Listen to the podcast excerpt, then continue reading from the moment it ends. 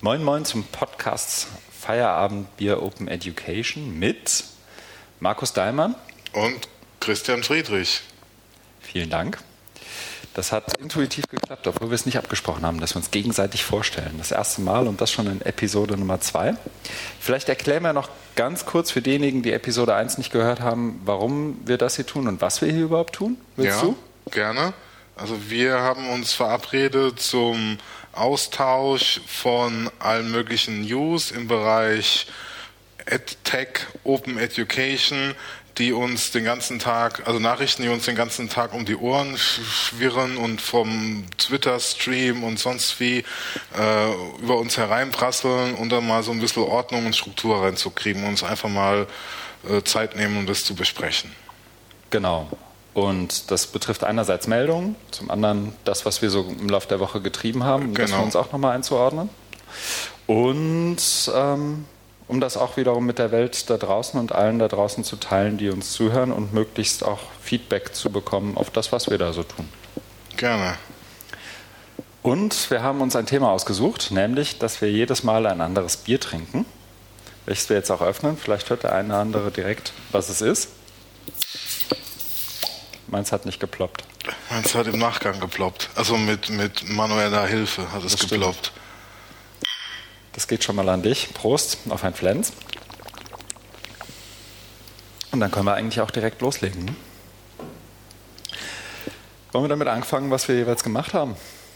Klar, schieß los. Die letzte Woche. Heute ist der, das müssen wir vielleicht noch dazu sagen, der Abend des 6. Juli. Die letzte Aufzeichnung hatten wir ziemlich genau vor einer Woche. Genau. Und in der letzten Woche war ich bei der EduAction, dem deutschen Bildungsgipfel, selbst proklamiert.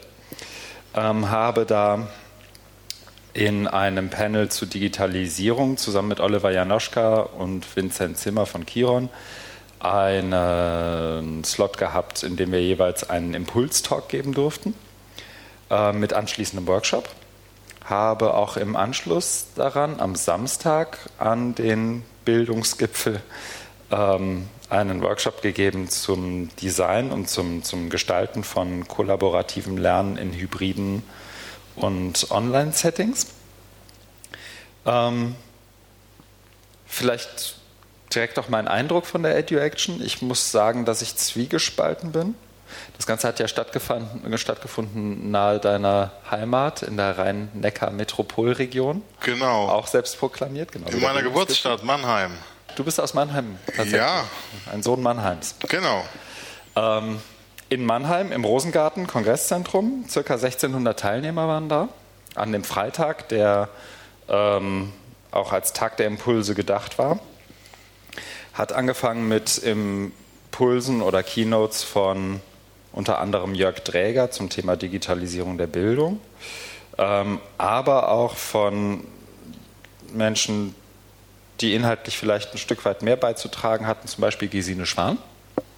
Das war tatsächlich ein sehr guter Vortrag, aber eben auch dem einen oder anderen, den ich so vorher nicht auf dem Schirm hatte.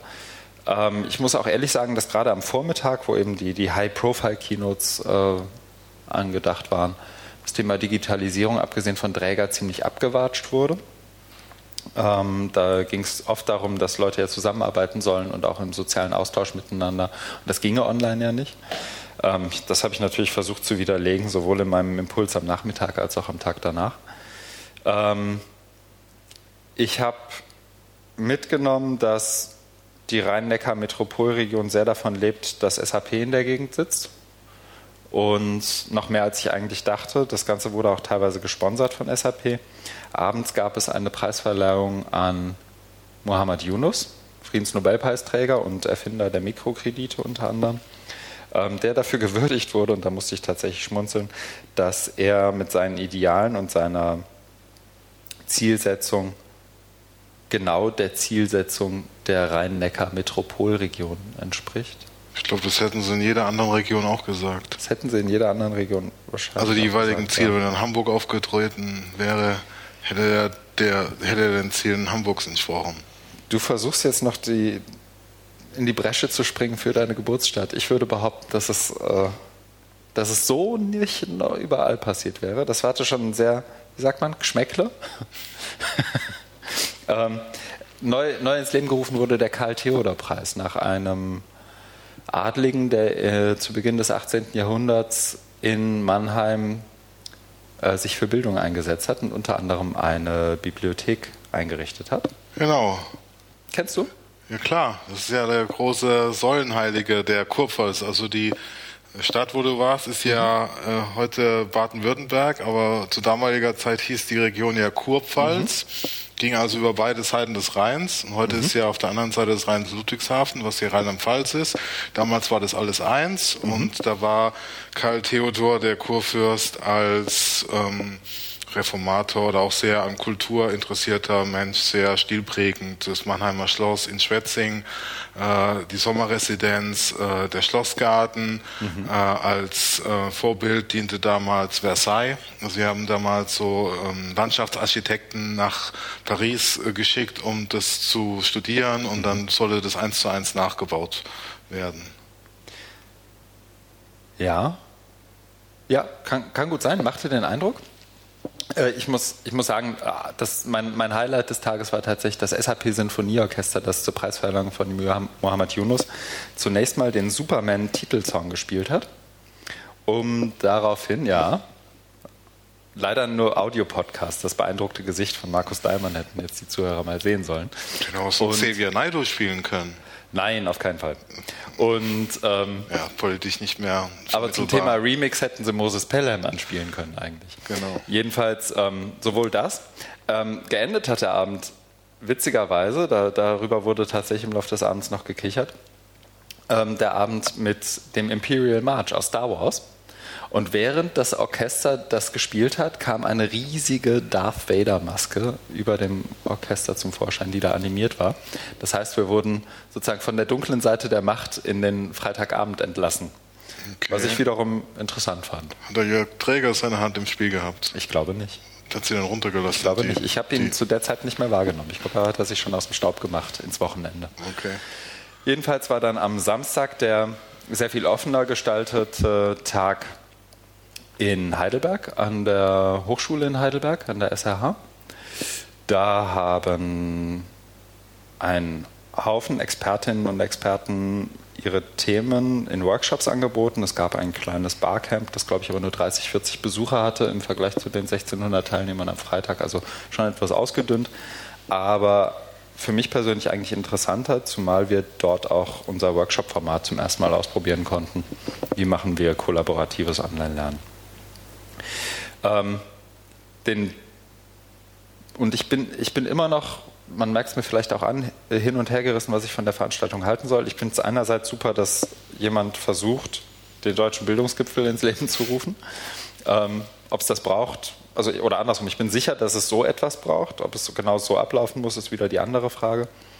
Ähm, ich habe mit schon fast Schrecken bzw. Staunen festgenommen, dass ein Teil derjenigen, die dort sprechen durften, mich nicht eingeschlossen, die Edu-Action-Erklärung Zukunftsbildung jetzt gestalten auch verfasst haben, die, wie Martin Lindner auch auf Twitter richtig angemerkt hat, tatsächlich ein ziemliches, wie soll ich sagen, Geschwurbel ist ähm, und nur danach riecht, Fördertöpfe angraben zu wollen. Also vielleicht lese ich nur einen kurzen Teil vor, dann kriegt man, glaube ich, einen ungefähren Einblick, was da tatsächlich fabriziert wurde. Zum Thema Forschungs- und Entwicklungsspitze in integriertem Lernen schreibt, steht geschrieben in der Zukunftsbildung jetzt gestalten Edu-Action-Erklärung. Wir schlagen vor, dass Deutschland sich an die Spitze der Forschung über integriertes Lernen, in Anführungszeichen, in Klammern, Blended Learning, also die intelligente Verknüpfung von Präsenz und E-Learning, von digitaler und Lebenskompetenzen, Bildung, setzt, sowie auch an die Spitze der systematischen Entwicklung von Innovationen zu integriertem Lernen durch die Etablierung und Förderung von entsprechenden Education Innovation Labs. Und ich habe das nicht komisch vorgelesen, das steht da genau so. Ähm, ich habe versucht, die, die fehlende Interpunktion oder die zu, die zu kurz geratene Beachtung von Interpunktionsregeln nicht vorzulesen. Unterzeichnet haben das teilweise bildungsferne Menschen, wie zum Beispiel Norbert Kunz, Entwickler des Social Impact Labs, in dem wir hier nun mal auch sitzen. äh, Gerald Hüther, der letztendlich Digitalisierung eigentlich in seiner Keynote wahnsinnig abgewatscht hat, seines Zeichens Hirnforscher, aber jetzt auf einmal für integriertes Lernen und Blended Learning zu sein scheint. Ähm, und tatsächlich, ich weiß immer noch nicht so genau, was ich mit dem Satz machen soll und wo ich überhaupt anfangen soll. Vorzuschlagen, dass Deutschland sich an die Spitze der Forschung zu integriertem Lernen setzt, ist also an sich schon, wie sagt man, Hanebüchen? Dazu, ja, ja, dazu noch einfach den Vorschlag zu postulieren und dann einfach mal zu gucken, was passiert, das finde ich einfach noch einen Zacken schärfer.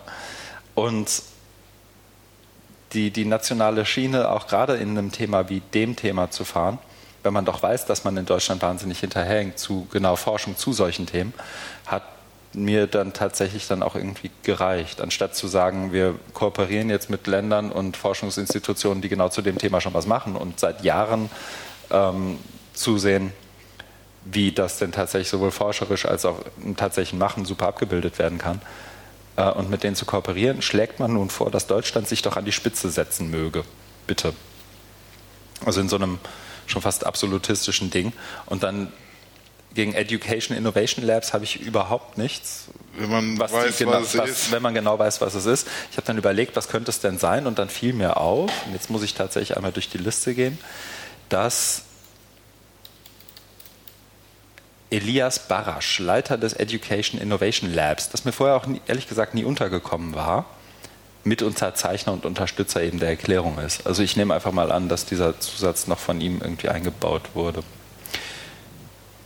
Ich muss da noch drüber nachdenken, vielleicht in der nächsten Folge von mir zumindest mehr dazu. Du hast noch auch reingehauen in unsere Shownotes den Rückblick von Karl-Heinz Pape, der ja auch da war, der vor allem angemerkt hat, dass ähm, beim Education, äh, bei der EduAction 2016 viel analog notiert und interagiert wurde. Es waren von den 1600 Teilnehmern vielleicht zwölf, die aktiv getwittert haben. Wir haben uns tatsächlich in der Kaffeepause getroffen. Ja, ja ich habe den Auf, Aufruf auch, auch, gelesen. Ähm, ich glaube, da, da, ist einfach viel Dissonanz zwischen dem Wollen und dem Können und dem Wollen und dem tatsächlichen Machen. Ja, also ich, äh, ich würde dazu auch noch gerne ein, zwei Sätze sagen. Also ich war ja selber nicht vor Ort bei der Veranstaltung, habe das nur auf Twitter mitverfolgt und über die Webseite und in mir, also deswegen ist es schön, wenn du den, den Live-Bericht hast, dann können wir es vielleicht irgendwie so ergänzen. Und mein Eindruck von außen war, und er bezieht sich jetzt ja hauptsächlich auf den ersten Tag, also auf den Freitag, weil da ja auch einiges zu lesen war auf Twitter. Ähm, so mein Eindruck ist, dass es, und das spiegelt sich ja jetzt auch in dieser Erklärung Edu Action, dass es sowas, ich nenne das immer so eine verordnete Transformation ist. Mhm. Also wir beschließen jetzt, und da geht es glaube ich auch nicht so sehr um Fördertöpfe anzubohren, sondern einfach wir Deutsche müssen jetzt da mitmachen und natürlich nicht im Mittelfeld, sondern an der Spitze. Das, das heißt, wir, also ne, dieses äh, so ein bisschen euphemistische, wir, wir schlagen vor. Eigentlich heißt es ja so, wir sind jetzt hier dabei und machen ganz tolle Sachen, äh, nämlich Education Innovation in Education Innovation Labs. Das hat also sowas sehr stark verordnetes. Und auch, was mir dann auch nur aufgefallen ist, ist so am, am ersten Tag mit den, mit den Keynotes so, dass da so eine, also das zieht sich ja über mehrere Veranstaltungen und schon, schon mehrere Monate oder sogar Jahre hinweg, dass da jetzt eben so eine Figur des Keynote-Speakers äh, aufsteht, eben wie äh, Jörg Träger, äh, Gerald Hüther oder Richard David Brecht oder äh, Thomas Sattelberger, da gibt es so eine ganze Reihe mhm. von Leuten, die dann eben sich da positionieren und den Vorteil haben, dass sie Thesen äh, aussprechen können, die in die Zukunft gerichtet sind, wir aber gleichzeitig noch nicht in der Zukunft sind und dann auch immer so ein Imperativ ableiten, so jetzt müssen wir mal ganz schnell, wir dürfen den Anschluss an USA, Asien und so weiter ähm, nicht verlieren, wir müssen jetzt einfach machen. Und dadurch kann man äh, die Inhaltslehre oder diese Substanzlosigkeit der Thesen oft gar nicht erkennen, weil man noch gar nicht so weit ist. Mhm. Das ist immer so mein Eindruck. Ne? Da werden dann irg irgendwelche äh, Lehrformeln äh, geprägt, die ja immer diesen stark äh, imperativen Charakter haben. So, jetzt macht mal und, und aktionistisch. Das ist nicht umsonst heißt die ganze Geschichte ja Edu-Action. Ne, das ist ja auch alles, mhm. alles, alles Programm. Ne? Aber ich, mittlerweile denke ich, dass solche Veranstaltungen Teil des Problems und nicht der Lösung sind. Das heißt, Definitiv. die, ähm, äh, die, die zementieren ja oder die, die bestärken ja diese, diese Nicht-Innovation oder dieses, also dass man nicht sagt, so jetzt, jetzt äh, gehen wir mal wirklich voran und machen was, äh, was auch immer, das müssen wir gemeinsam überlegen, sondern dadurch ähm, wird dann eben so auch das habe ich ja irgendwo auch auf Twitter angemerkt, auch diese Frontalbestuhlung, das ist, ne, überall wird von Vernetzung und Austausch, aber da hast du immer noch diese ganzen alten Formate. Also das war ja nur so eine, so eine flapsige Bemerkung, aber da nee, sie hat voll getroffen. Also ja, es, war die, es waren die Ansätze von vorgestern mit der Technik und den Methoden von gestern ja. aufs heute angewendet, aber gedacht als Blick in die Zukunft. Genau. Also es war, gibt es auch, auch, ich glaube, ich habe jetzt gerade irgendjemanden paraphrasiert, der berühmter ist als ich. Aber das passiert häufig. Vielleicht, ich, ich denke da noch weiter drauf rum. Ich werde auch irgendwann mal irgendeine Art von Blogpost noch dazu raushauen und mal gucken, was passiert aber dafür muss ich dann noch weiter drüber nachdenken. Also schön war ja, dass es dann wohl noch diesen zweiten Tag gab, wo es mhm. wohl offener war, was schade war, dass dann so wenig Beteiligung gab. Im Barcamp, was hast du gesagt, 36 oder? 40 Leute, 40 ich. Leute. Bei den Workshops waren mehr, also ja. die Workshops waren ja ganztägig, das Barcamp okay. war nur parallel zu Workshops angelegt, was ja dem also was ja. natürlich keinen Raum gibt, sozusagen, weil ja. wenn du mit Barcamp an sich schon nicht vertraut bist und dann noch die Wahl hast, eher in den Workshop zu gehen, dann, dann gehst du natürlich in den Workshop. Sprich, die Barcamps Barcamp-Fraktion hat schon allein deswegen mit stumpfen Waffen gekämpft, wenn man in die Rhetorik möchte. Ähm, da waren dann auch insgesamt, ich glaube schon, dass da insgesamt, ich würde schätzen, 500, 600 Leute noch am Samstag unterwegs waren. Vielleicht auch nur 400, was ich aber immer noch für einen Samstag Freizeit ja. eine vollkommen okaye Quote finde. Naja, aber genug von Edu Action. Machen wir mal unsere Podcast Action weiter. Podcast Action 2016, der neue Hashtag. Ähm, in Anbetracht der Zeit, wir haben ja auch Feedback gesammelt, das vielleicht hier eingeschoben. Ähm, eins der Feedbacks oder einer der Kommentare war, wir sind ein bisschen zu lang anscheinend. Eineinhalb Stunden, ich weiß gar nicht, 90 Minuten. Die Standardvorlesung dauert genauso lange. Wir dachten, wir könnten mit dem Podcast da anknüpfen. Wir versuchen es mal auf eine gute Stunde zu reduzieren und gucken mal, ob wir das hinkriegen. Ähm, das andere war zum Sound, da arbeiten wir dran. Wir hoffen, dass es diesmal schon besser ist. Und es gibt nun auch einen RSS-Feed und ich habe uns soeben bei iTunes als auch bei Stitcher registriert und eingereicht, in der Hoffnung, dass wir da nahtlos und ohne Probleme anerkannt werden als Podcast und man uns dann da auch eben abonnieren kann. Feedback nach wie vor jederzeit gerne über die Show Notes oder über Twitter. Ähm, und ich komme direkt zu dem nächsten, was ich in der letzten Woche gemacht habe. Ich habe gemeinsam mit Alex Scheulin ähm, an der TU, wo ich ja nun seit Mai bin, TU Hamburg, ähm, so eine Art internes Austauschformat versucht zu initialisieren, das wir als Arbeitstitel TU Think Tank getauft haben, aber es lieber Work Tank hätten taufen sollen. Wir haben nämlich versucht, einen Workshop hintereinander zu bekommen zu Community Building in Online-Lehre haben da am Beispiel von DS106 versucht, ein paar Prinzipien oder Ideen abzuleiten und die auf die jeweiligen Projekte, die an der TU gerade laufen, zu übertragen. Das war auch interessant. Wir waren, ich glaube, sechs Leute in dem Workshop und haben relativ intensiv darüber sprechen können, was wir denn wollen. Hat auch nochmal zur Klärung beigetragen einzelne Projekte. Also das war tatsächlich gut, werden wir weiter verfolgen und auch noch irgendwie dokumentieren. Dann hatte ich im Impact Lab, in dem wir ja auch hier sitzen, im Social Impact Lab Hamburg, das sind Räume, wir benutzen dürfen, um aufzuzeichnen, ähm, ein Coaching. Bin ja hier Impact Starter, also Sozialgründer, der auch ab und zu gecoacht wird. Da hatte ich gestern mein, ich glaube, zweites Coaching. Da ging es letztendlich einfach um, um Fortschrittsding in Bezug darauf, wo steht man gerade, wo will man hin, was sind die nächsten Schritte für die nächsten sechs Wochen. Und heute, ich komme ganz frisch auf, äh, aus einem Gruppencoaching, alle Impacts Data, eine ganze Kohorte, äh, wird in regelmäßigen Abständen zu bestimmten Themen gecoacht. Und heute war Search Engine Optimization und Search Engine Marketing dran. Nicht viel Neues erfahren, aber nochmal Altes aufgefrischt. Das war insgesamt eigentlich eine ganz runde Veranstaltung. Und davon abgesehen habe ich eigentlich nicht viel mehr getan. Ich habe meinen, das ist tatsächlich eine Würdigung wert, als ich in Heidelberg war, noch meinen Bruder getroffen, der in Heidelberg Geowissenschaften studiert und seine Bachelorarbeit am Tag vorher eingereicht hatte. Er hatte den entsprechenden Kater, das muss man vielleicht als Fußnote noch hinzufügen, aber ähm, ganz stolz eingereicht die Bachelorarbeit zu einem Thema, von dem ich überhaupt keine Ahnung habe. Er hat mit Spektralanalysen und Elektronenmikroskopen irgendwelche Gesteine analysiert und Uran gefunden. In Heidelberg. Ja, ich glaube, das Gestein war aus Italien. Hoffe ich. Für Heidelberg. Nicht im Schloss. ich glaube nicht. Aber so viel von mir. Was hast du denn gemacht? Ich ähm, stehe steh hier auf der Liste. Ähm, ich habe am Montag an äh, einem Online-Event teilgenommen, veranstaltet von eTeaching.org zum Thema Zukunft äh, von Learning Management Systemen. Das war so eine Doppelpräsentation von einem Herrn, dessen Namen ich jetzt leider nicht mehr weiß, aber ich weiß, dass er von der Uni Hohenheim äh, kommt. Das, das, ganze Webinar oder die Online-Session kann man natürlich auch noch weiter nachgucken. Mhm. Wird immer aufgezeichnet. Und einer Dame der TH Köln, Susanne Gläser.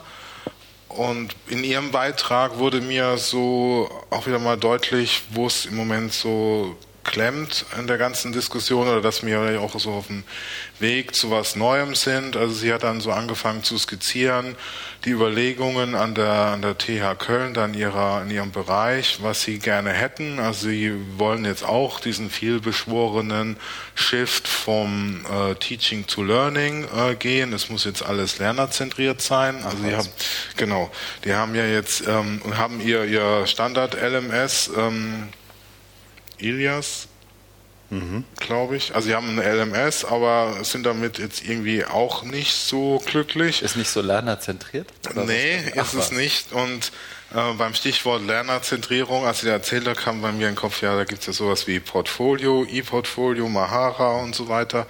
Das hat sie dann auch tatsächlich genannt. Also sie hat dann mhm. in einer voluminösen oder in einer spektakulären Folie dann das skizziert, dass dann was sie jetzt alles haben wollen. Und mein mhm. Eindruck war dann so, dass es ja irgendwie so ein eierlegende Wollmilchsau, so ein Monster, Monster-Ding.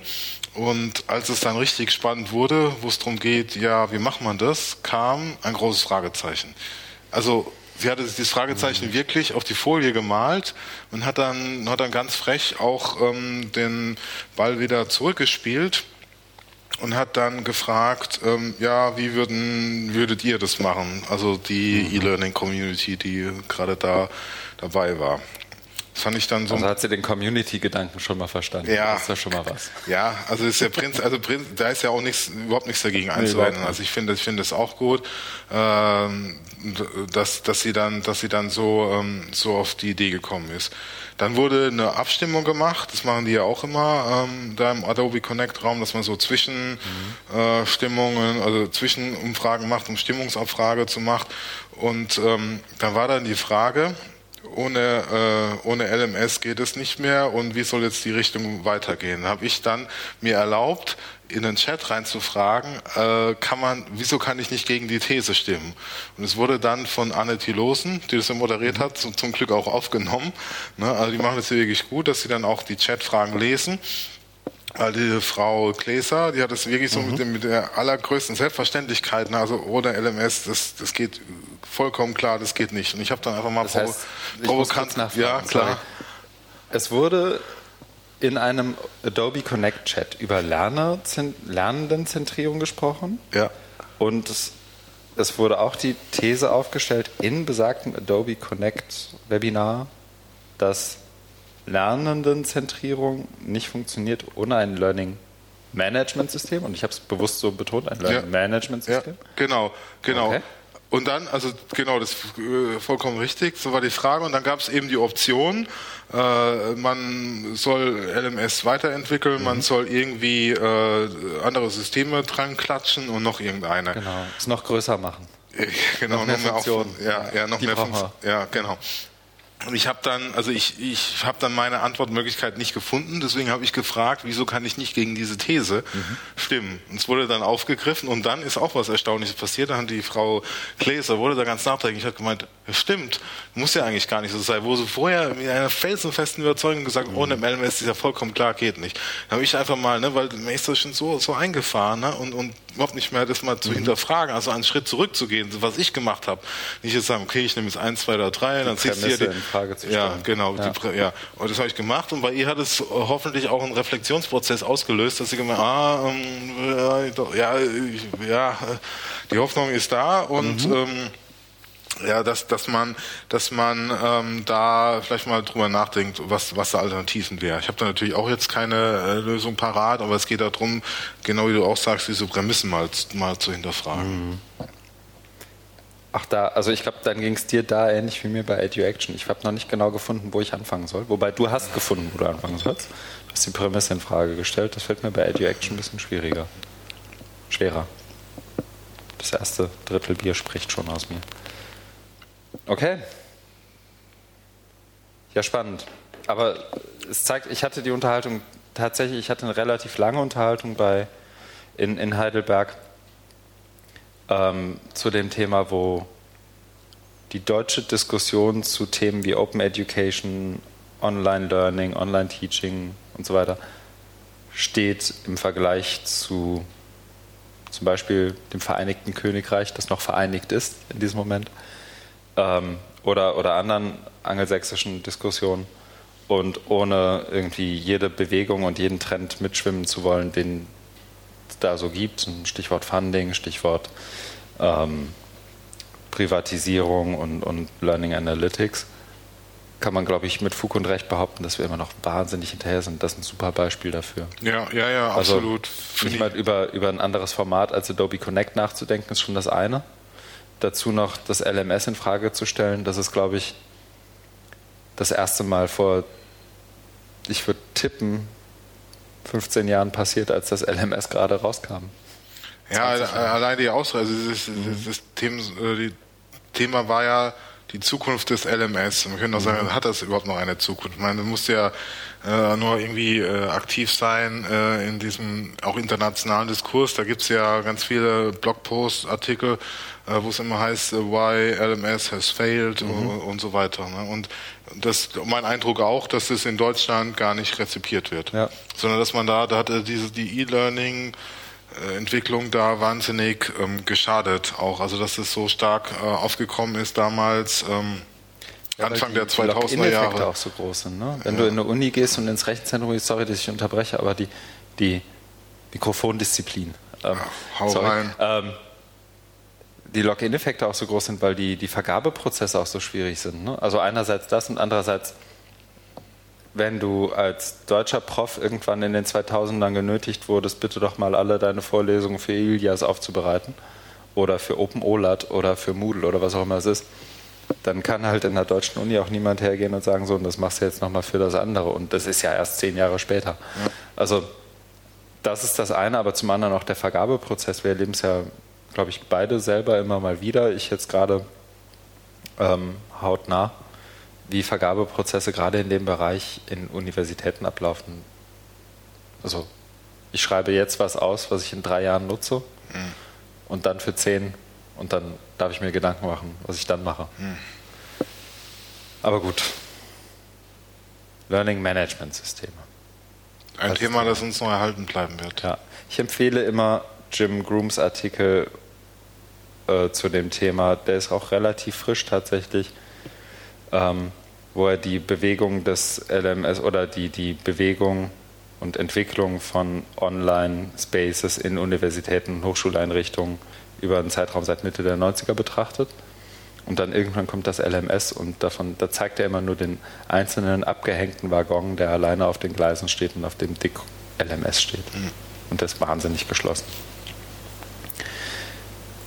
Aber gut. Wir machen weiter, oder? In unserer Liste. Nächste Rubrik. Nächste Rubrik heißt, was wir gelesen haben. Und ich glaube, der erste Link ist tatsächlich von mir, von Donald Clark, dem ich immer auch so mit einem lachenden und einem weinenden Auge folge, wenn er was schreibt. Ich weiß nicht, wie es dir dabei geht, aber er ist wahnsinnig technologiefixiert und findet das alles immer geil. Aber ähm, man kriegt zumindest über ihn mit, was gerade so die Diskussion ist. Er hat einen Artikel geschrieben am 26. Juni, kurz nach Brexit. What does Brexit mean for AdTech? Und aus seiner Sicht überhaupt nichts. For AdTech, also man muss vielleicht auch sich kurz überlegen, was bedeutet die, die Überschrift. Es geht um EdTech, es geht nicht um Universitäten, Kollaboration zwischen Universitäten oder gemeinsame Entwicklung von irgendwas, sondern es geht um Educational Technology, sprich die Branche. Und er ist der Meinung, dass sich da überhaupt nichts tut ähm, und das auch keine Einflüsse hat, beziehungsweise wenn überhaupt, dann positive, weil zum Beispiel, und das fand ich dann schon auch schön, dass es mal jemand ausspricht, Data Regulation, also Themen wie Data Privacy, Data Security und all das, was man ja auch braucht, um erfolgreich und möglichst automatisiert, möglichst viel Personalized Learning anzubieten, auch gerne in Nutzerdaten schauen möchte und die auch mit ähm, For-Profit-Companies, die sonst wo sitzen, austauschen möchte, ähm, ist es vielleicht sogar ein Lichtblick aus seiner Sicht für das Vereinigte Königreich, dass der Brexit passiert ist, bezogen auf EdTech. Für Open Educational Resources sieht er keinen Effekt tatsächlich. Also er sieht keinen, keinen Effekt, dass das UK vielleicht nicht mehr in der EU sein wird, ähm, weil aus seiner Sicht OER entweder nordamerikanische oder globale Themen sind und nicht EU-spezifisch zu betrachten sind, wo ich ihm zumindest in Teilen widersprechen würde, weil es da, glaube ich, nochmal einen anderen Einschlag gibt innerhalb der EU, gerade was einerseits Funding gibt, aber auch strategische Wertschätzung perspektivisch zumindest vielleicht, aber auch der Narrativ zu OER in, in, Europa ja zumindest mal ein anderer ist als in Nordamerika und da glaube ich schon ein Stück weit Heterogenität auch verloren gehen könnte. Ähm, davon abgesehen hat er vielleicht sogar recht. Also er bezieht sich auch auf Währungseffekte und, und das alles. Ich glaube, für AdTech spielt es keine große Rolle und ein Import oder Export nach Großbritannien war auch während EU-Zeiten nicht immer wahnsinnig einfach. Ja, wobei, wenn man jetzt hier nochmal auf den Punkt OER guckt, da mhm. finde ich das schon ein bisschen undifferenziert. Mhm. Und da fehlt auch ähm, ein großer Anbieter, die, die Open University, die ja mit äh, Open Learn äh, mhm. und mit OER Hub äh, da, da sehr viel machen. Und ich selbst war ja zu Brexit-Abstimmungszeiten in England an der mhm. Open University. Über, das, über den Besuch ich, glaube ich, in der letzten Folge mit dem Untertitel Selbsthilfegruppe berichtet habe, mhm. da war der Eindruck doch schon ein anderer. Also ähm, man ist da äh, ziemlich schockiert. Also es gab mhm. dann Martin Weller hat dann auch nochmal eine Mail rumgeschickt. Äh, also nicht nur der Blogpost, sondern auch okay. dann nochmal an, an die Gruppe ähm, ein Blogpost, ähm, äh, eine E-Mail geschrieben, wo der Tenor ist, ähm, wir brauchen Open Education mehr denn je. Äh, zu, mhm. Also es geht darum, so ein äh, Gegenpol zu der äh, mit Brexit verbundenen Stimmung zu setzen. Also rausziehen, also sich rauslösen aus der Gemeinschaft, sein eigenes Ding machen. Und da ist eben so die Stimmung, dass man sagt, ey, eigentlich wollen wir ja was ganz anderes, nämlich das Gegenteil, dass wir da zusammenarbeiten wollen und wir äh, träumen von einem offenen Europa ohne Grenzen, haben da jetzt schon viel erreicht, ist natürlich nicht alles gut gelaufen, aber das ist natürlich nicht das, was wir wollen. Stimmt, was das Einzige, und ich würde dir da in jedem Punkt zustimmen, das Einzige, was ich ergänzen würde, ist, ich glaube, bezogen auf OER kann Europa mehr von UK lernen als andersrum. Rein ja. erfahrungsbasiert. Ja, das ist richtig. Und vor dem Hintergrund würde ich sagen, die Open University wird mit Open Learn weiter OER produzieren, ganz egal, ob die jetzt in der EU sind oder nicht. Und ich glaube, es würde den großen Unis, aber auch den kleinen Unis und jeder, jedem Policymaker in EU, speziell in Deutschland, ganz gut tun, da mal hinzugucken, was denn passiert ist, als man gesagt hat, wir machen jetzt Förderung von OER-Repositories und all dem. Das kann man, glaube ich, auch tun, ganz egal, ob die in der EU sind oder nicht. Aber ich glaube, da ist tatsächlich, da verliert die EU mehr als das UK. Ja. Wenn man das überhaupt aufwägen kann. Ja, und wenn man das überhaupt sagen kann zum jetzigen ja. Zeitpunkt. Eben, das ist ja dann auch Glaskugel. Ja. Dazu passend, vielleicht nur als kurzer Einwurf, in den Shownotes auch zu finden, ähm, British companies reach out to US EdTech market at ISTE as Brexit questions remain. Das heißt, passend zu dem Donald Clark Post vielleicht das auch nochmal. Wir wollen ja auch aus unserer Blase rausgucken. Der AdWeek Market Brief, der davon spricht, dass gerade jetzt nach dem Brexit ähm, US AdTech, aber auch äh, British AdTech Market wahrscheinlich stärker zusammenwachsen, beziehungsweise noch stärker im Austausch miteinander stehen. Einerseits wegen sprachlichen oder nicht, nicht fehlenden sprachlichen Barrieren, wenn man so möchte, aber eben auch, weil die Grenzen ja schon zumindest in den Köpfen bis jetzt anders gezogen sind. Nochmal. Ne?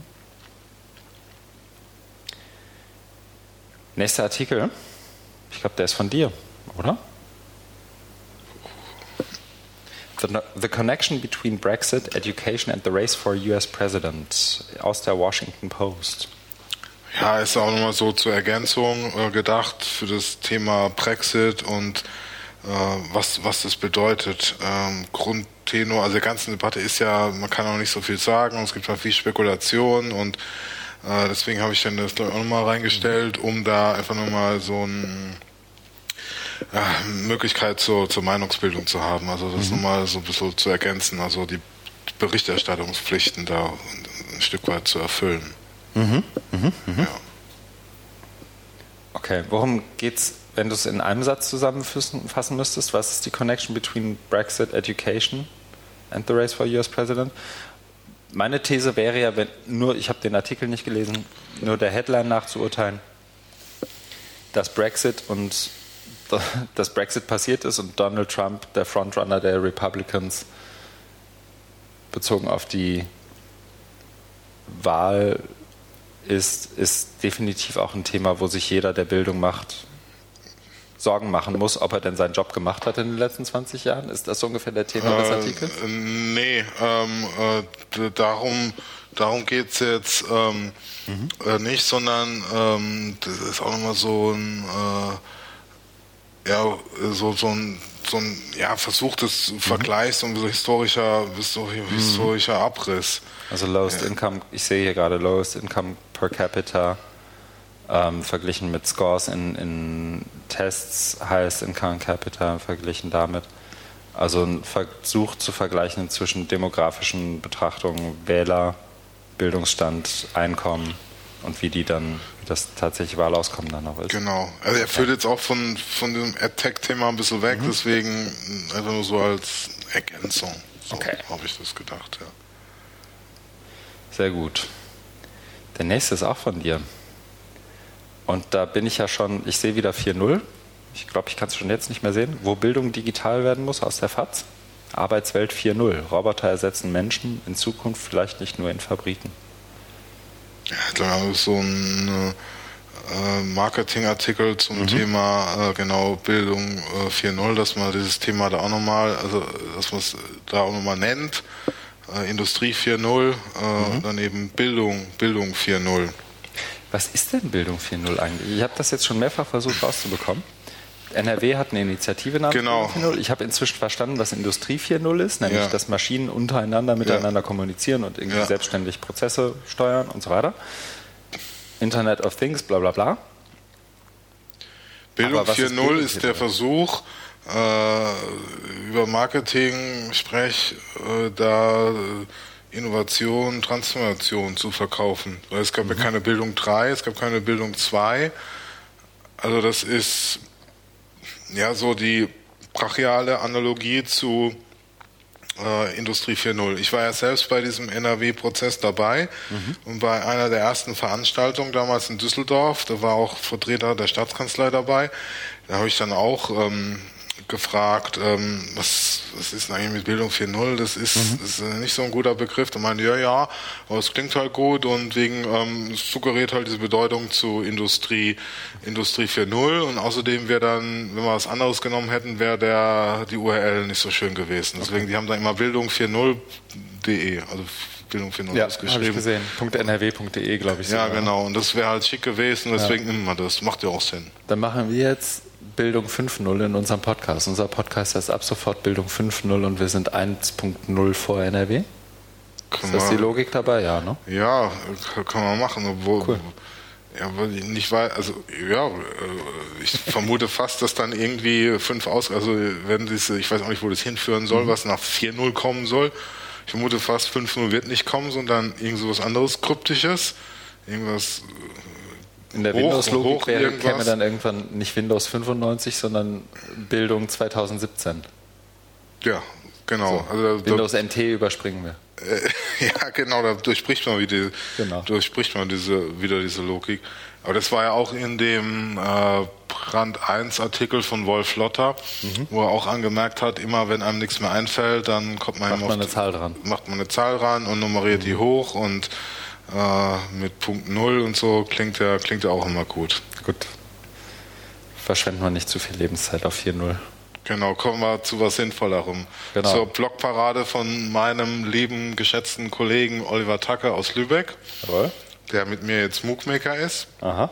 Und der eine schöne Frage gestellt hat bei seiner Blogparade, nämlich was macht ein Hochschulstudium aus? Mhm. Äh, da erklärt er das, glaube ich, nochmal ganz kurz, warum er, warum er das äh, macht und gibt dann nochmal Anleitungen, was die Blogparade überhaupt ist äh, und wie man mitmachen kann. Also finde ich, finde ich wirklich gut, äh, gut gemacht, also weil es kurz, kurz und kompakt ist, mhm. ohne jetzt da ausufern zu sein und habe mich natürlich dann auch gleich beteiligt, äh, habe da auch einen Beitrag geschrieben, äh, um ja, weil, weil ich weil das Thema mich auch ähm, beschäftigt und äh, das ist, äh, mein meine Sicht da ähm, dargelegt. Das ist hier diese, mhm. die organisierte Asynchronität.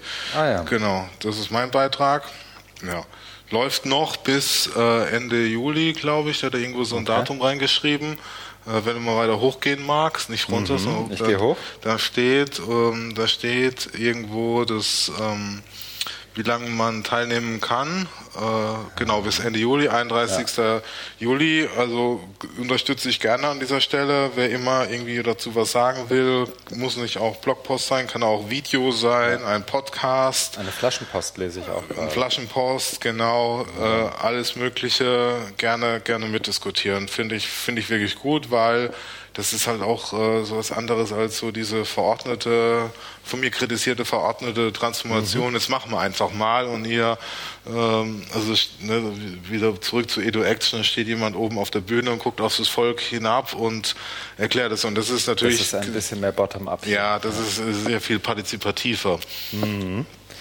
Okay, aber was ich ab dem 1.8. schreibe, wird nicht mehr berücksichtigt.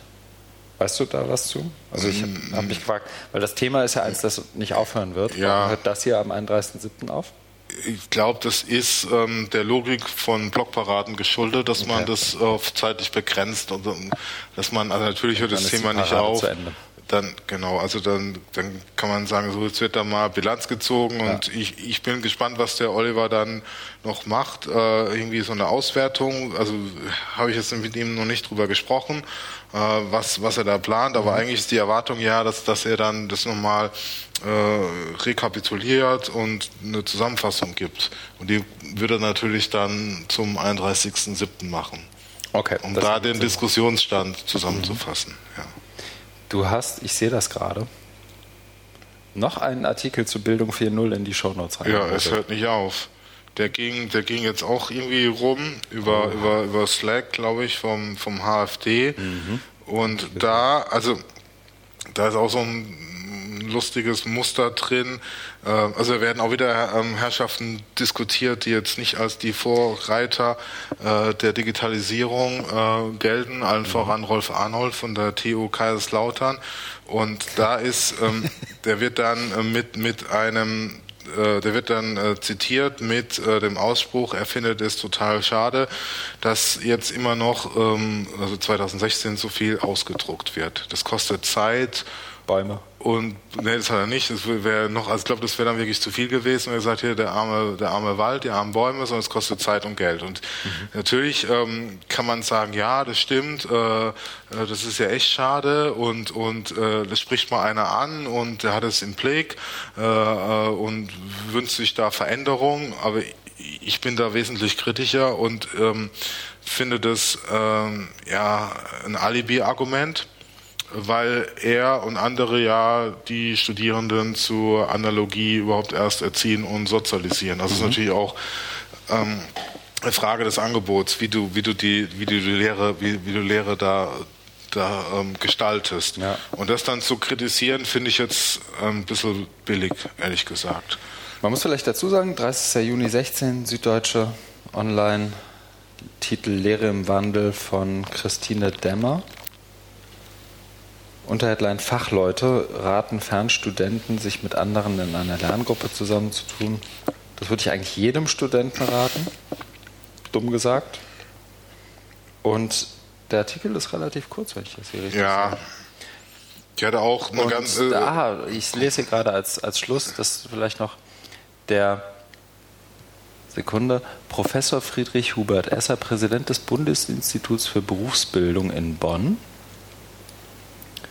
sagt zum Abschluss des Artikels, dass der Fernunterricht von der Digitalisierung nachhaltig bereichert wird. Ja, das ist, das ist ja schon mal, schon mal positiv. Also es ist ja. da auch ähm, eine interessante Mischung äh, aus Experten, die da, es sind glaube ich alles nur Männer, äh, mhm. zitiert werden, die man sonst überhaupt nicht hat. Mhm. Also diese Berufsbildung oder Fernstudium, mhm. also auch eher so berufsbezogenes Fernstudium. Mhm. Und die haben das bisher ja überhaupt, glaube ich, nicht so auf der, auf der Agenda gehabt. Mhm. Ja, und deswegen kann man, kann man jetzt auch wieder positiv sehen, sei jetzt auch gut, dass sie da auch mal, weil es heißt ja immer so schön, Digitalisierung betrifft uns alle, wird alle Bereiche mhm. umstülpen und so weiter. Und da ist es natürlich dann auch gut, wenn man, wenn man dem dann mal, also wenn man auch mal zu denen hingeht und und sagt hier, äh, wie steht ihr denn dazu? Ne? Also auch diese Präzedenten oder mhm. Professoren. Vielleicht, um das mal ein bisschen mit Substanz anzureichern. Ich habe heute gesehen, ich habe es bewusst nicht in die Shownotes gepackt. Ja.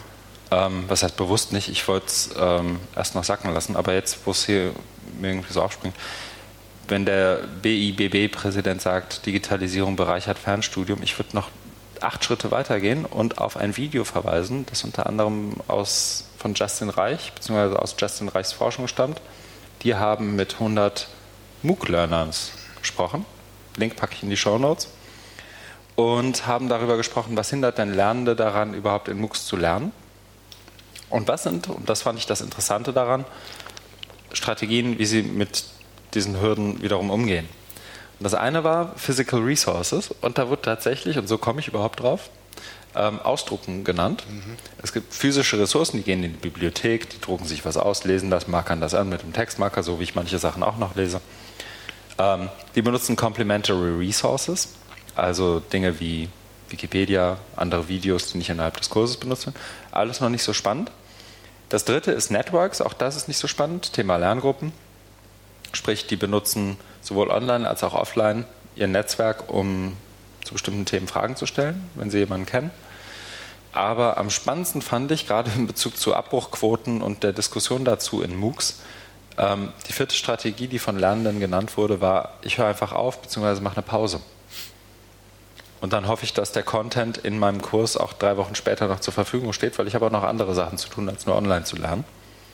Ähm, und mache eine Pause, höre auf damit, gucke es mir irgendwann später nochmal an bin dann vielleicht einer, der in meiner Statistik, das wie gesagt oft, oft diskutiertes Thema nach wie vor, empfinde ich viel zu oft diskutiert, Abbruchquoten bei Kursen online im Allgemeinen, aber bei MOOCs im Speziellen. Ähm, die hören nicht auf zu lernen, die hören nur auf mit dem Kurs. Und pausieren erstmal. Packe ich noch mit rein, hat mich nur, ich weiß gar nicht warum mehr genau daran erinnert, ich wurde daran erinnert ähm, in dem SZ-Artikel und dachte, ich verweise noch mal kurz darauf.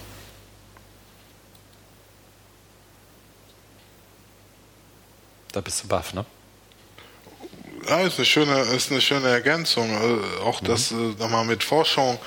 Äh, das mal mit Forschung zu hinterlegen. Zu hinterlegen, ja. Und nicht nur diese, ja, diese, diese, diese Thesen, wieder diese Inhaltslehren oder mhm. diese die, mehr oder weniger Plattitüten. Was da in den ähm, SZ-Artikel mehr zur Sprache kam. Aber ja, es hat aber eine andere Wirkung. Es ist ja kein Forschungsartikel, deswegen ist es, ist, ist es schon okay so. Ich glaube, der nächste Link ist von mir, ne? Sieht so aus. Millennials prefer credentialing programs to traditional degrees. Man muss vielleicht dazu sagen, ich bin, oder anderswo, ich bin darauf aufmerksam geworden durch, ich glaube, den Newsletter von Doug Belshaw, den ich ziemlich sehr empfehlen kann, das Thought Trapnel. Ich glaube, es kommt jeden Samstagmorgen oder Sonntagmorgen. Ähm, man muss vielleicht, man muss dazu sagen, dass die Forschung, die wir hier präsentieren, letztendlich von Pearson gefördert wurde, im Verlag. Ähm, aber nichtsdestotrotz fand ich die Findings spannend. Und zwar um was ähm, ging es darum, dass Millennials, also alle, die in den 2000ern geboren sind oder ab den 2000ern sozusagen geboren sind, ähm, Credentialing Programs, Traditional Degrees vorziehen. Das heißt, einzelne Credentialing-Systeme, also Zertifizierungssysteme, und die können auch durchaus granular sein, traditionellen Degrees, also Bachelor, Master und so weiter, vorziehen. Und ich sage deswegen Pearson dazu, weil Pearson da ja durchaus auch ein Investment laufen hat, gerade in dem Bereich in Bezug auf, ähm, wie muss denn eine Plattform aussehen und wie muss sie denn tatsächlich etwas, einen, einen, einen Lernfortschritt zertifizieren. Ähm, nichtsdestotrotz fand ich spannend, dass 94 Prozent der befragten Institutionen alternative Credentialing-Systeme offerieren. 20 Prozent bieten Badges an. Ähm, Badges wiederum werden meistens tatsächlich in der Wirtschaft überhaupt benutzt und auch sowohl aus, also ausgegeben in Weiterbildungsprogrammen, aber auch ähm, anerkannt. Und die Institutionen, die wiederum über alternative Credentialing-Systeme nachdenken, sind auch in regem Austausch wiederum mit ihrer Business Community. Das kann man jetzt alles so, hat vielleicht mit dem weiteren Bildungsbegriff nichts zu tun, aber zumindest mit einem Bildungsbegriff, wie ihn vielleicht der BWL-Prof verstehen würde, wenn man so will. Humankapital. Genau. Und zumindest mal haben 64 Prozent derjenigen, die auf den ähm, die auf die, die Umfrage von Pearson geantwortet haben, gesagt, ja, alternatives Credentialing, also alternative Anerkennung von Lernfortschritten, ist für uns irgendwie spannend, interessant und wird in Zukunft noch spannender und interessanter werden. Dazu gibt es auch äh, einen Haufen von Infografiken bzw. Visualisierungen. Ähm, den Link habe ich auch direkt mit reingepackt.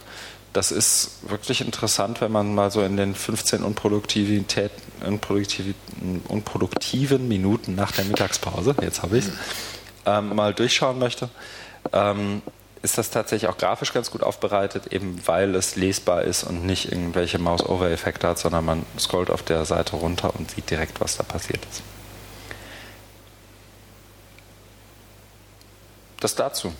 Also, um es zu summieren, es ist tatsächlich so, dass auch alternatives Anerkennen und Zertifizieren wohl nicht wegzugehen scheint. Ist, glaube ich, in Deutschland ist in, wenigsten, in wenigen Kontexten sind mir Badges und ähnliches in deutschen Hochschulen bisher untergekommen. Ja, genau, das war auch gerade mein Gedanke. Ähm, ähm, das ist jetzt alles USA, oder? Das ist Nordamerika, das ja. ist ja eh nochmal ein anderer Schnack. Ja. Ich erinnere mich noch, als ich in Coventry war, im März nach der OR 16, wurde in Coventry gerade vorgestellt, dass die nicht nur Badges ausgeben, sondern sie auch inzwischen im Bachelor anerkennen. Ja. Das heißt, da ist das schon einen ganzen Schritt weiter. Ähm, und da gibt es auch eine Debatte darüber und nicht nur da, sondern im Allgemeinen im, im Kontext Badges gibt es auch eine Debatte darüber, wollen wir das denn alles wirklich? So wie es da passiert. Also die, es ist ja das eine zu sagen, ich zeichne dich mit einem Badge dafür aus, dass du XY gut kannst. Ähm, wenn ich das öffentlich zur Schau stelle, ist das nochmal was anderes. Wenn ich aber vielleicht in zwei Jahren nicht mehr dafür ausgezeichnet würde, oder für das ausgezeichnet werden möchte, für das ich gerade ausgezeichnet werde, ist das auch nochmal was anderes. Dann kommt noch das ganze Blockchain-Trendthema, der, der Blockchain-Hype dazu. Niemand hat mehr wirklich Kontrolle, wann was wo gelöscht wird. Ähm, beziehungsweise Informationen bauen aufeinander auf, eben in der, in der Kette. Ähm, da gibt es ja durchaus auch, wie soll ich sagen, eine ethisch-moralische Komponente, die zu betrachten ist. Auch was ist tatsächlich die Motivation eines einzelnen Lernenden, so ein Badge zu bekommen? Wie granular darf es wirklich sein? Ähm, Im Kontext Gamification wird öfter mal über Badges gesprochen. Da kenne ich es eigentlich im deutschen Kontext am ehesten her, aus ja. deutschen genau. Online-Kursen, ja. wo jemand dann sagt, gib mir achtmal Feedback, dann kriegst du ein Badge, gib ja. mir achtmal gutes Feedback, kriegst du noch ein anderes Badge. Aber ähm, Badges werden im deutschen Kontext bisher nach meinem Kenntnisstand, aber da möchte ich gerne berichtigt werden, wenn ich falsch liege, nicht benutzt, um komplementär oder gar ersetzend für einen bestimmten Bildungsabschluss zu funktionieren. Mir ist nichts bekannt. Ich glaube auch nicht, aber ich lasse mich da auch gerne äh, korrigieren. Also ich kenne es jetzt aus mhm. Lübeck, wir setzen es äh, in MOOCs ein mhm. äh, und für, für manche, manche MOOCs sind ja creditfähig. Mhm. Äh, aber da gibt es noch keinen besonderen, also gibt es noch keinen speziellen Mechanismus. Also das Verhältnis Badge und Credit Points ist da, wird überhaupt gar nicht thematisiert, also die laufen nebeneinander her. Da ist Badge eben das, würde ich auch so als Gamification-Element mhm. bezeichnen. Genau. Und ich glaube, das ist eine vollkommen, also im deutschen Kontext vollkommen berechtigt, im Moment noch keine Diskussion, weil eben Bildungsabschlüsse in Deutschland nicht so viel kosten wie in England oder Nordamerika. Daher kommt das Thema ja sozusagen im Ursprung teilen. Ja, wobei es dann einen anderen Diskurs noch gibt, mhm. dass man sagt, ja, man braucht ähm, irgendwie auch noch ein, äh, wir brauchen noch Zertifikate unterhalb des, des Bachelors. Mhm. Also so Sub, ähm, so Subzertifikate. Und da würden ja Badges da, da, da reinspielen. Jetzt, wo die ersten Unternehmen sich daran gewöhnt haben, dass sie 21-jährige Bachelor-Absolventen einstellen, können wir noch einen Schritt weiter gehen, meinst du, und 19-Jährige mit drei Badges in die Unternehmen schicken? Ja, also ich kenne das noch, nee, ich habe ein anderes Beispiel im Kopf, und zwar ähm, aus, aus Hagen, wo ich früher gearbeitet habe. Die denken drüber nach, so eine... Ähm, integrierte Studieneingangsphase mhm. zu machen, beziehungsweise ist, glaube ich, jetzt schon gemacht, wo man da so ein bisschen experimentieren kann und gucken kann, was ist denn was für mich. Und da geht es, glaube ich, also die haben keine Badges drin, aber das geht so ein bisschen in die Richtung, dass man sagt, okay, da erwerbe ich jetzt hier was und dort was und ähm, kann mir das dann irgendwie später zusammenstellen und anrechnen lassen. Mhm. Äh, da geht es irgendwie auch um Abschlüsse unterhalb des, Bachelor, äh, des Bachelors. Aber mit Badges hat es, da, da spielen die keine Rolle. Ja, wobei da könnte ich es mir noch am ehesten auch in einem System wie in Deutschland vorstellen. Also da, da ergibt das auf einmal wieder alles Sinn, wenn jemand mal sagt, jetzt mache ich aber mal einen Methodenkurs oder einen Kurs, wie funktioniert das deutsche Hochschulsystem, um zu zeigen, ich habe mich damit befasst, was ich hier bei euch machen möchte. Lasst mich bitte rein. Das finde ich eigentlich im ersten Moment clever. Ja, ich glaube auch, dass das, was du gerade angesprochen hast, so mit, mit 21-jährigen Bachelor-Absolventen, dass es da, ja, das ist wohl, also das ist vielen auch klar, dass es ja keinen Sinn machen würde, da jetzt äh, drunter zu gehen und sagen, mhm. so, jetzt, jetzt habt ihr jetzt irgendwie ein Jahr lang was studiert und äh, habt dann jetzt diesen, jenes Abschluss, ja, Badge. Ich bin jetzt Webentwickler. Ja, genau. Mhm. Okay, soviel zu dem Thema, aber wie gesagt, sehenswert und auch noch, glaube ich, reichhaltiger, als ich es gerade in der Lage war zu präsentieren. Nächster Post ist auch von mir, komplett anderes Thema und ich bin schon fast dankbar drum. Von Will Richardson mit dem Titel, gepostet bei Medium, Five Questions That Most Define My Work. Und ich fand das extrem lesenswert, wenn auch sehr kurz und zwar ging es darum, und man kennt das vielleicht, also ich werde öfter gefragt, was machst du so am Samstagabend? Man trifft auf neue Leute und dann versucht man nach dem zweiten Bier zu erklären, was man so macht und scheitert kläglich. Will Richardson löst das inzwischen so, dass er sagt, pass auf, ich mache, ich beschreibe dir nicht, was ich mache, sondern ich versuche folgenden Fragen auf den Grund zu gehen. Also eine fragengeleitete Beschreibung dessen, was du tust.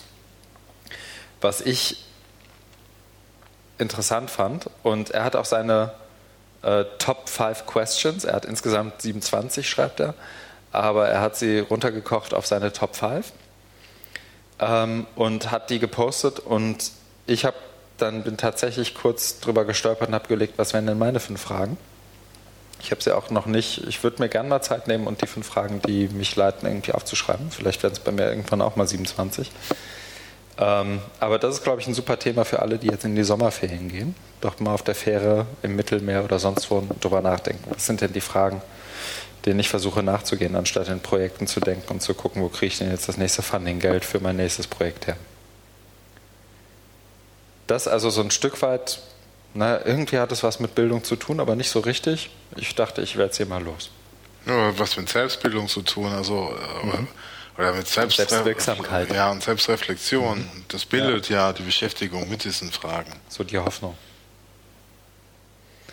Ja, auf jeden Fall lesenswert, dauert keine zwei Minuten, das zu tun.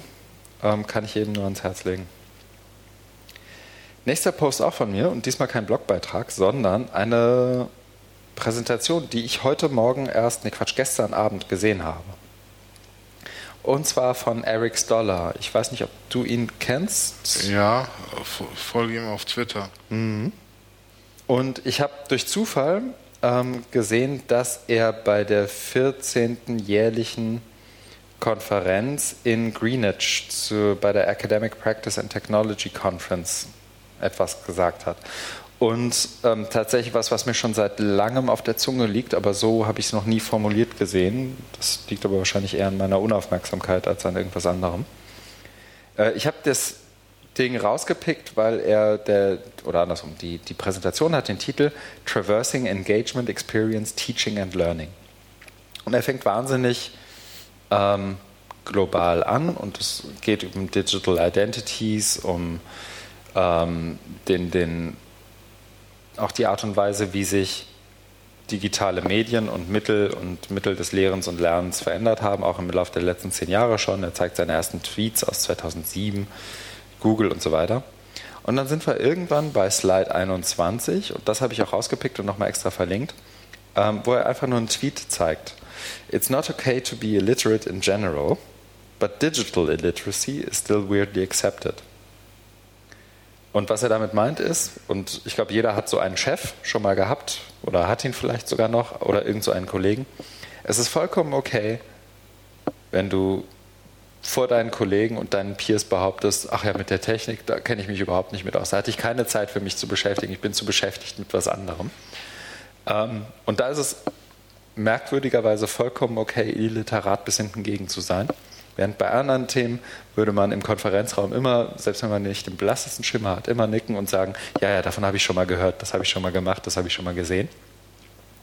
Und das fand ich hm, schön, dass es endlich mal jemand ausspricht und sagt, es ist eben nicht okay, wenn du digital illiterat bist, weil das gehört dazu. Wenn dir der Mechaniker, der in deinem Auto rumschraubt, sagt, aber mit dem 14er Maulschlüssel kenne ich mich überhaupt nicht aus, hihihi, dann akzeptierst du das genauso wenig wie, oder solltest du das genauso wenig akzeptieren, wie wenn dein Lehrer dir sagt, aber mit den digitalen Mitteln und was, das, was die tatsächlich für meinen Beruf bedeuten, habe ich mich noch nie beschäftigt. Ich überpointiere es jetzt gerade, aber ich finde, im Kern ist da was dran und Digitalisierung und digitale Hilfsmittel gehören zur Arbeitswelt. Und wer sich damit nicht auskennt, gibt im Prinzip zu, dass er sich mit Block und Schreib- und Bleistift auch nicht auskennt. Ja, weil die Frage ist, wie man Digital Literacy oder Illiteracy definiert. Mhm. Ich glaube, er hat da ein anderes Verständnis, als was man vielleicht denken könnte. Also das ist, ich bin auf Twitter und auf Facebook mhm. und oder das, wenn das allein als Literacy ist, dann ist es natürlich nicht ausreichend, sondern das geht ja auch um mehr. Genau. Dass ich also intelligent die Werkzeuge nutze und äh, Informationsmanagement genau. oder also Kompetenzerweiterung, irgendwie sowas genau. damit, damit mache. Genau, und da finde ich immer noch am besten das, was Doug Belcher zu dem Thema publiziert, mit den, ähm, ich glaube, acht Dimensionen von Digital Literacy und der würde auch verweisen auf die Web Literacy Map von Mozilla, die jetzt, glaube ich, die nächste Version hat. Vielleicht ein Thema für den nächsten Podcast irgendwann mal. Aber ähm, tatsächlich, ich fand es einfach erleichternd und habe tatsächlich, jemand saß neben mir und ich habe drauf gezeigt und gesagt, guck mal. Mhm. Finde ich gut. Also da geht es ja auch um diesen Bruch oder diese Trennung zwischen analog, analoger Welt und digitaler Welt mhm. mit Illiteracy und Literacy. Genau. Und es geht letztendlich darum, niemand würde zugeben, dass er oder sie sich mit irgendeiner Art von Kernkompetenz oder Kernbeschäftigung in seinem Arbeitsfeld nicht gut auskennt. Oder das wird selten zugegeben.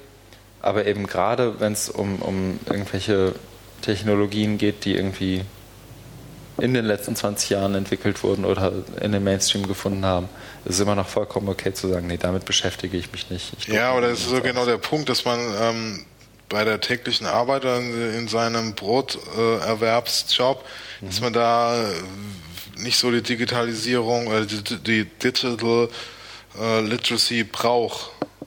Weil die Berufe ja nicht so, ne? du, du, du machst dann dein Excel, du machst dein, dein Outlook, äh, weißt, wie man einen Termin einstellt, mhm. weißt, wie man äh, Mailverteiler und irgendwie sowas. Äh, weißt auch vielleicht noch, wie man, wie man Dropbox bedient. Aber mehr brauchst du, mehr, mehr brauchst du doch gar nicht. Ja, mehr wird nicht verlangt, sagen wir es mal so. Ja. Ich brauche schon mehr. Und ich finde auch, dass jeder, der oder andersrum, ich glaube, man kann aus vielen, und sei es nur in einer reinen Produktivitätsdenke, aber auch, ich würde Digital Literacy oder unter Digital Literacy verstehe ich auch, wie beschaffe ich mir Informationen, wie bewerte ich die Informationen und wie gehe ich mit Informationen um, wie bewerte ich die Glaubwürdigkeit zum Beispiel eines Blogbeitrags ein und wie bewerte ich, ob ein Blogbeitrag ein guter oder ein schlechter ist. Und ich glaube, das sind einfach Dinge, die jedem im Beruf helfen würden, ganz egal, ob er sie zwangsläufig braucht. Es steht in keiner Arbeitsbeschreibung, schon gar nicht innerhalb einer, einer Stellenausschreibung einer Universität wird stehen, Digital Literacy wird vorausgesetzt, sondern da steht vielleicht irgendwas von Social Media Kommunikation, wenn es richtig gut läuft. Aber ähm, das heißt ja nicht, dass es dich nicht besser macht in deinem Job und in der Ausübung deines Jobs, wenn du das könntest. Aber das ist auch wieder der Punkt, wer will denn dann besser werden, sondern man kommt ja mit den äh, Mitteln, die man bisher benutzt hat, äh, zurecht und äh, warum soll man sich jetzt mit irgendwelchen mhm. äh, anderen Sachen beschäftigen, wie man jetzt äh, auf Slack so ein if then then that einrichtet, um sich da äh, irgendwelche Tweets oder sonstige Sachen reinzuhauen. Was, das muss ja auch nicht. Ja, also ich will auch gar nicht sagen, dass das jeder können muss. Ich sage nur, ich glaube, es gibt bestimmte Bereiche, in denen oder es gibt ich glaube, in jedem Beruf wird es früher oder später dazu kommen, dass ein gewisser Teil von Digital Literacies gefragt sein wird.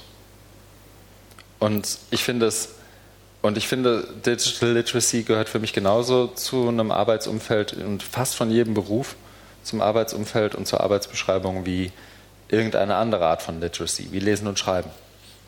Und wenn man, wenn man sich darauf einigen kann, dann finde ich es zumindest bemerkenswert, dass immer noch jemand mit einem Schulterzucken und einem verlegenen Kichern oder dass das nicht jemand, sondern dass es anscheinend immer noch akzeptierter ist zu sagen, mit dem Technologiekrams kenne ich mich aber nicht aus, das lasse ich meine Sekretärin machen. Die druckt mir meine E-Mails. Die druckt mir meine E-Mails aus, während ich mich zu allen anderen Themen nicht nur, oder andersrum, während ich niemals zugeben würde, mich zu anderen Themen nicht auszukennen. Also das, das ist, glaube ich, mein Punkt. Ich glaube, das ist einfach auch ein Stück weit weniger bezogen auf die einzelnen Literacies und ob man die jetzt braucht oder nicht, sondern einfach, dass die dass wir anscheinend noch nicht so weit sind in einem, ich möchte Kulturwandel gar nicht in den Mund nehmen, aber dass wir in diesem Wandel noch nicht so weit sind, dass es eben nicht okay ist, etwas nicht zu können und dass es gesellschaftlich nach wie vor akzeptiert ist, etwas nicht zu können. Und das finde ich eigentlich beeindruckend, gerade vor dem Hintergrund, dass überall von Bildung 4.0 Industrie 4.0, Neuland und was auch immer die Rede ist. Ja. Das ist eine interessante Konstellation.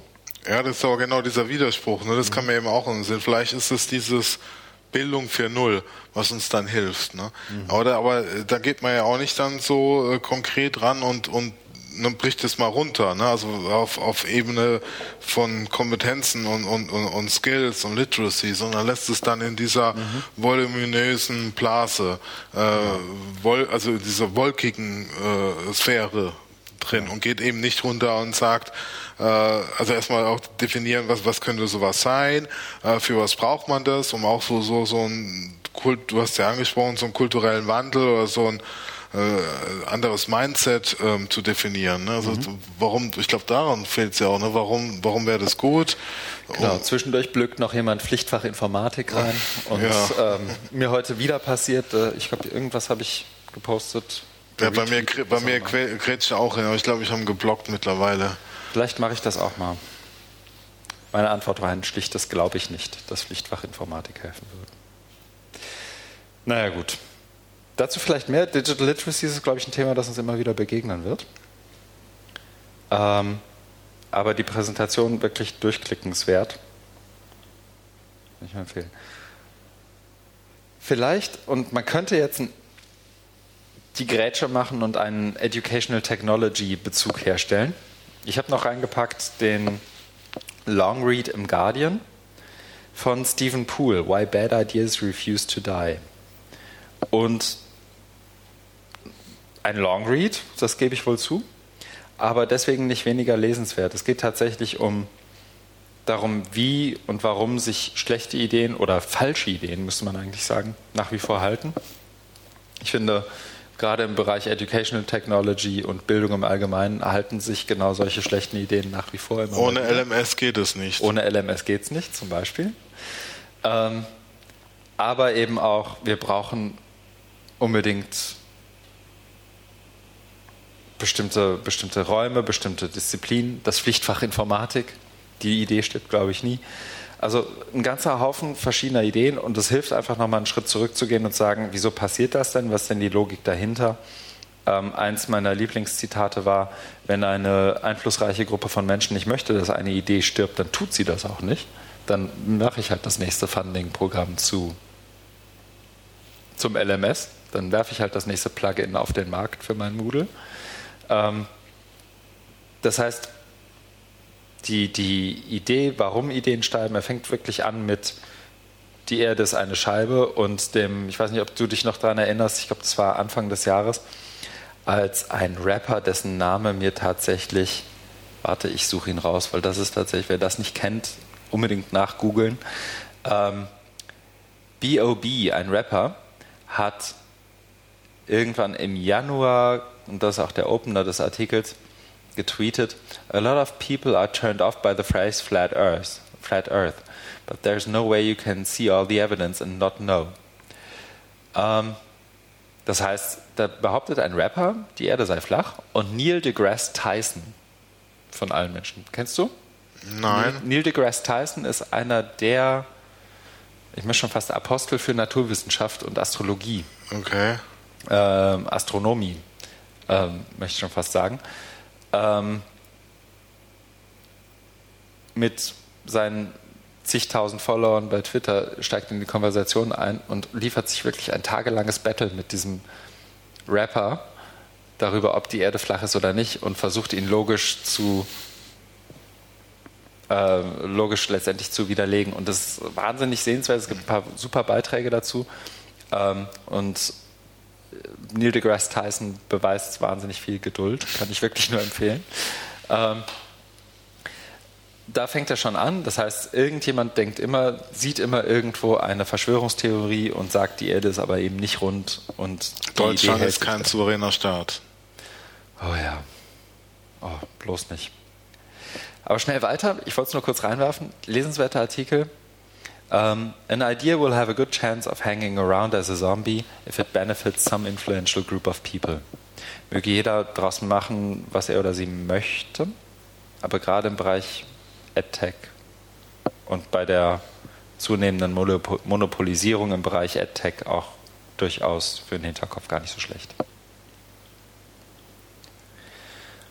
Und noch ein Artikel von mir.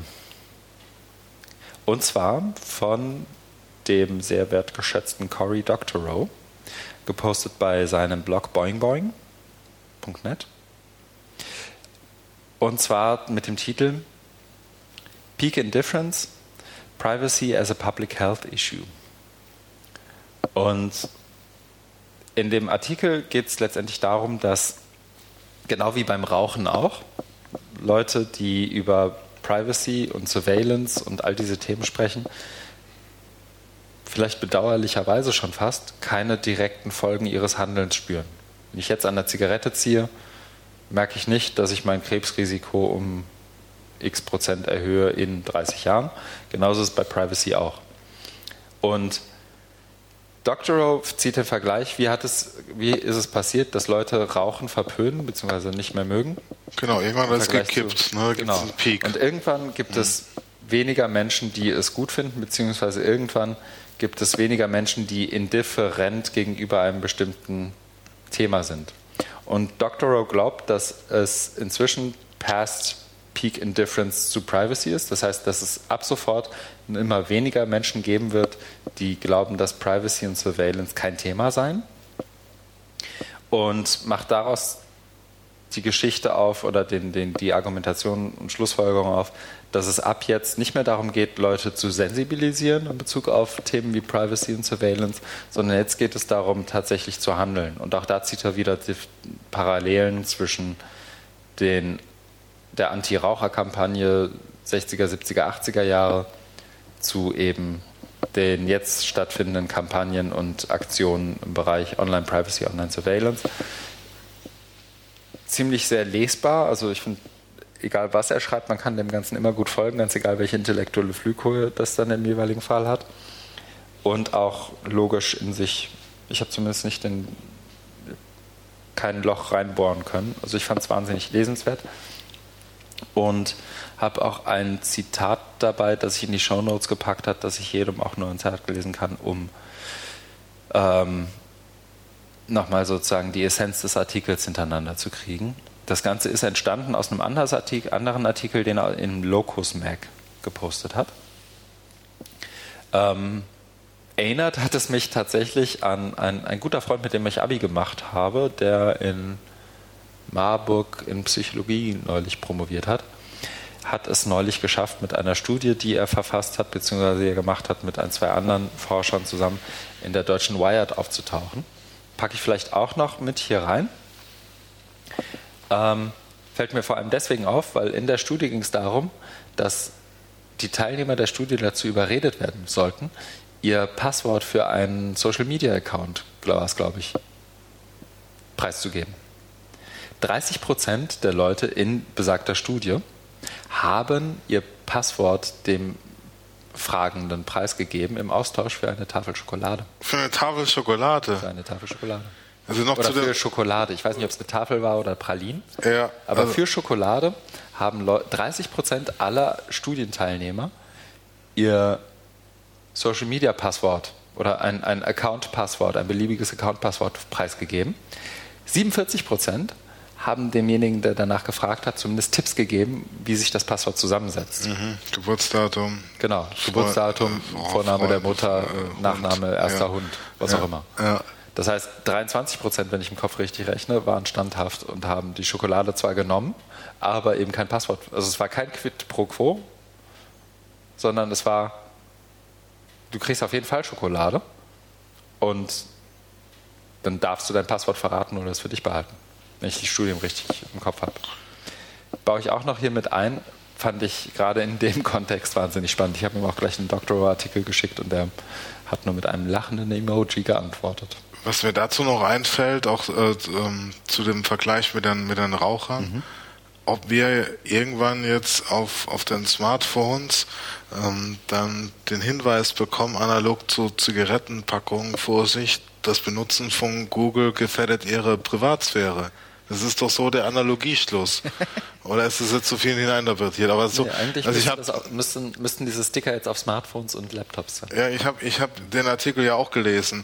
Und mhm. ähm, kann, das kann man schon nachvollziehen, auch mit diesem Peak.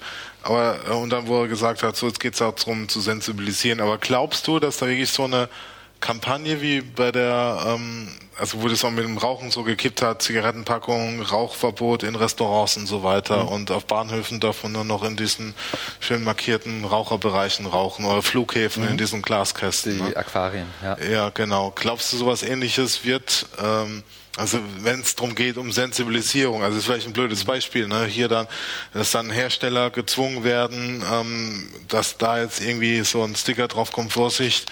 Ich glaube nicht, dass das, also der, ich würde aus zwei Gründen widersprechen. Das eine ist, jetzt bin ich ja nun selber Raucher, bekenne hiermit, ich bin Raucher.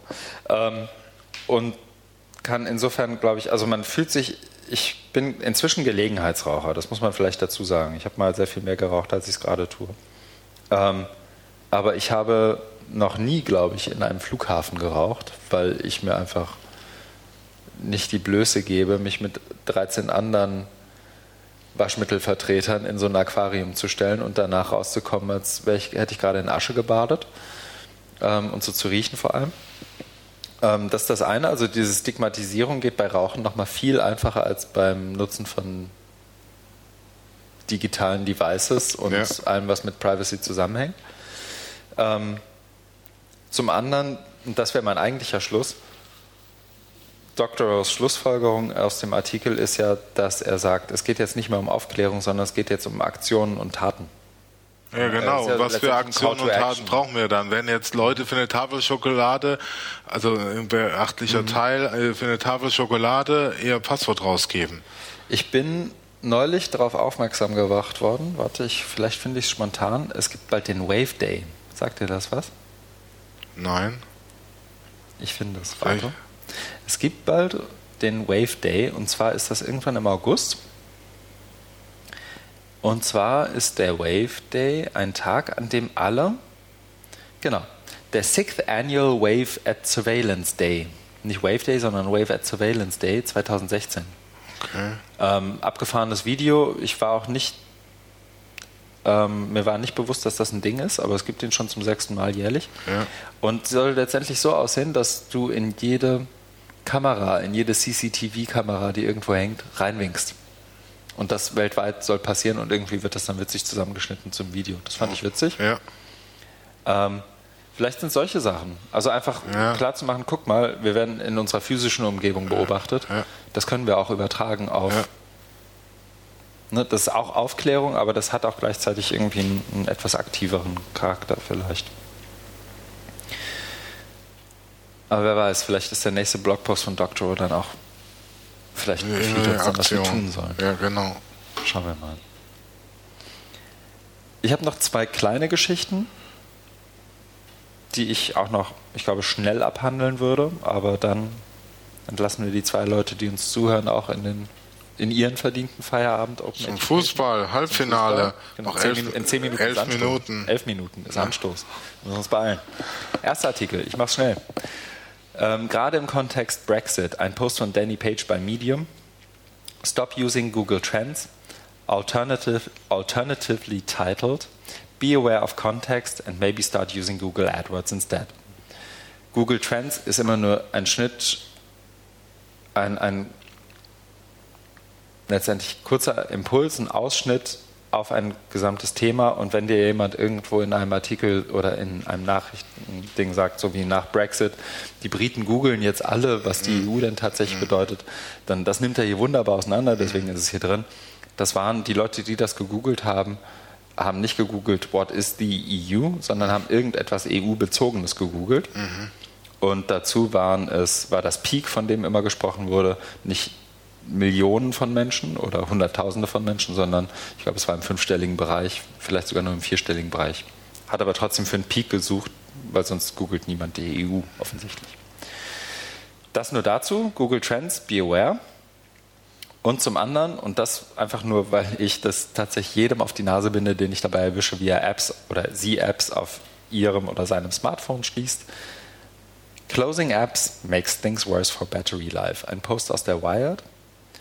Ähm, ich habe es bisher tatsächlich ab und zu gemacht, aber nicht immer, dass ich die Apps auf meinem Smartphone schließe, um die Batteriedauer zu erhöhen. Die das soll angeblich nichts bringen. Das soll angeblich nichts bringen. Und jetzt ist es offiziell, weil es haben inzwischen sowohl Apple als auch Google ähm, bestätigt. Und in dem Artikel wird erklärt, warum es nichts bringt. Ja. Das finde ich wiederum, das gehört so zu meinem habe ja auch mal so Wirtschaftspsychologie studiert und da wird immer von Party- und Cocktailpartywissen gesprochen. Aha. Das ist Cocktailpartywissen. Okay. Super Gesprächsöffner. Hör auf, deine Apps zu schließen am Handy. Du ergibst dich gleich als Nerd zu erkennen, aber das schadet ja nicht. Das ist alles, was wir diese Woche gelesen haben. Vielleicht reden wir noch kurz drüber, was wir in der nächsten Woche tun. Ja, ich fange mal an, mhm. weil das, was ich letzte Woche gesagt habe, was ich mache, habe ich nämlich noch nicht gemacht. Diese Magdeburger Theoriekonferenz, die ist nämlich jetzt erst diese Woche. Also ich war mhm. noch nicht dort, deswegen kann ich auch noch nichts berichten. Aber am Freitag fahre ich nach Magdeburg und nehme an der Mag am Magdeburger Theorieforum teil, wo der Schwerpunkt Big Data ist. Mhm. Ja, also das finde ich echt spannend, weil also es ist ja so ähm, sehr theorielastig und philosophisch, aber die nehmen sich jetzt explizit auch einem Digitalthema an. Da bin ich ja genau, da bin ich sehr gespannt drauf. Wenn es nicht deutschsprachig wäre, würde ich sagen, du musst Rob Farrow mitnehmen. Ist deutschsprachig, mhm. aber deswegen nicht minder interessant. Ja. Also ich bin, bin da auch wirklich sehr gespannt auf die Vorträge, Diskussions, halben Freitag und halben Samstag. Ja. Okay, also da ein Tag ich, netto sozusagen. Genau. Mhm. Da werde ich dann davon berichten. Stellst du was vor? Nein, ich habe es nicht geschafft, da was einzureichen, mhm. äh, weil ähm, ja, das ist auch schon mal anspruchsvoll. Da musst du dann irgendwie das Thema theoretisch, philosophisch ausarbeiten. Ich bin mhm. einfach nur Zuhörer. Okay. Ja. Auch nicht schlecht. Ja. Was mache ich? Oder was machst du noch? Sagen wir so. Makes to MOOCs? MOOC laufen. Da experimentiere ich jetzt mit einem neuen Werkzeug rum, was H5P heißt, wo mhm. wir jetzt ein Plugin äh, bekommen haben. Mhm. Und ähm, da beschäftige ich mich damit, damit, damit, damit. Also da beschäftige ich mich mit der Erstellung von Quizzes und spiele mit H5P rum. Davon habe ich auch tatsächlich schon mal was gehört. Erzähl mal, wie es läuft bei Gelegenheit. Ja, bin noch ganz am Anfang, kann noch nichts erzählen beim, in der nächsten Folge direkt der, der Ausblick auf die nächste Folge oder die übernächste H5P ja. vorgestellt von Markus Dallmann. Ja. Okay. Bei mir ist es so, dass ich mich darum kümmere, dass wir den Prototypen für unsere Open Source Lernumgebung bzw. die Entwicklung des Prototypen unserer Open Source Lernumgebung vergeben werden. Also in den Entwicklungsprozess einerseits starten, aber vor allem den Vergabeprozess endlich starten. Und das ist ein Projekt, das sozusagen noch, noch mir anhängt aus den Zeiten an der Uni Lüneburg, an der Leuphana, wo ich ja nach wie vor bin ähm, und wo ich mich jetzt verstärkt darum kümmern möchte. Ich habe über mir hängen nach wie vor wie ein Damoklesschwert den Enzyklopädiebeitrag, für die, ähm, den ich nächste Woche einreichen werde, hochladen werde.